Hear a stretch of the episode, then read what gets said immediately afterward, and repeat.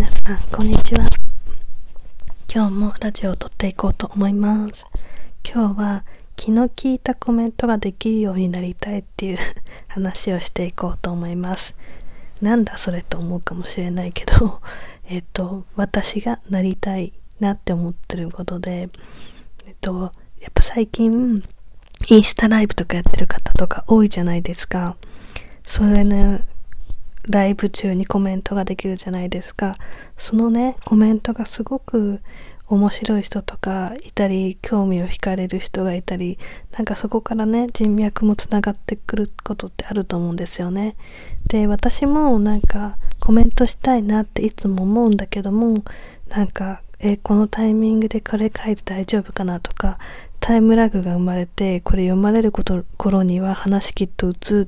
ちゃうだろうから、その時わかるようにどれぐらい説明を入れようかとか、この話なんですけどこうじゃないですかとか、なんか入れるかなとか考えてるうちに、なんかどんどん話は流れていっちゃったりとか、なんかやっぱりこのタイミングでこれ打つのは良くないかなとか考えすぎちゃう。別にそんなに大きなことじゃなくても、なんか考えすぎちゃって打ち込めない。特になんか実際DM とかしたことない相手の人がインスタライブとかやってる場合は、もう全然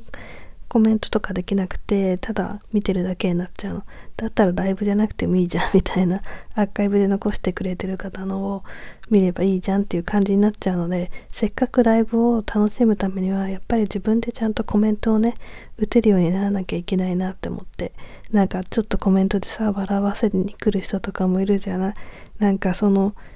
んなに長く書かないと思うんだけど、そのコメントでさ、人の気持ちを揺さぶるというか、それも一つの才能だと思うんですよね。私ツイッターって全然今までハマったことがなくて、アカウントも昔持ってたけど多分ほとんど使ってなくて、もうログインとかアカウント名も忘れちゃって、で今回YouTube 用に作って、それで見るようになったんですね。でもツイッターって本当に文字メインだから、もうその文章力で笑わせようとか、有益な情報を流してくれる人とかもたくさんいて、本当に文章力ってすごいなって思って、私本当に書くのが苦手で、喋るの以上に書くのが苦手で、ブログとかもやったけど、ブログとかもなんかちょっと結構諦めちゃって、でもブログよりもツイッターとかってさ、すごく短い言葉で収めなきゃいけないから、それはそれで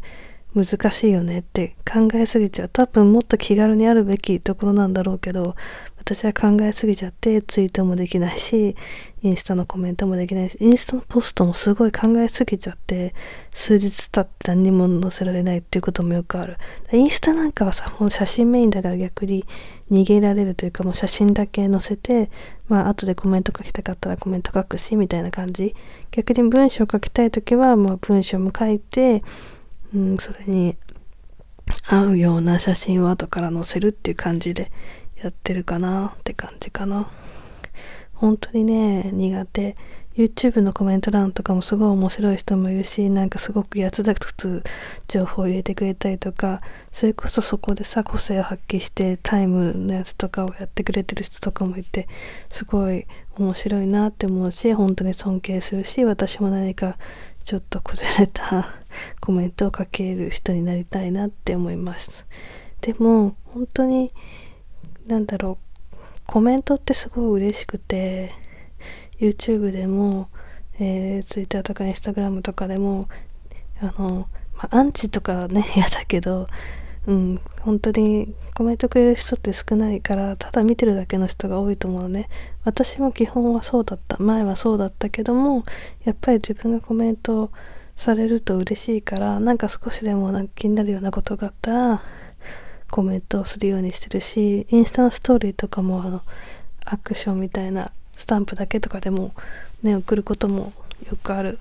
し、本当に前はしてなかったけど、それをすることによってSNS 上のお友達という子ができたので、今の時代、インターネットの時代、そういう短い言葉でね、自分を表していく技術って必要なんじゃないかなって思いました。なのでちょっと私は基本センスがないようなので数をこなしていこうと思ってライブ、仲のいい子のライブは必ず参加してめっちゃコメントを打つ練習をして、まあそんなに結構有名な人のライブとかでも1回ぐらいはコメントしようと思って頑張って挑戦しています。はい、今日はこんな感じで終わろうと思います。今日も聞いていただいてありがとうございます。 Thank you for listening. See you next time. Have a lovely day. Bye bye.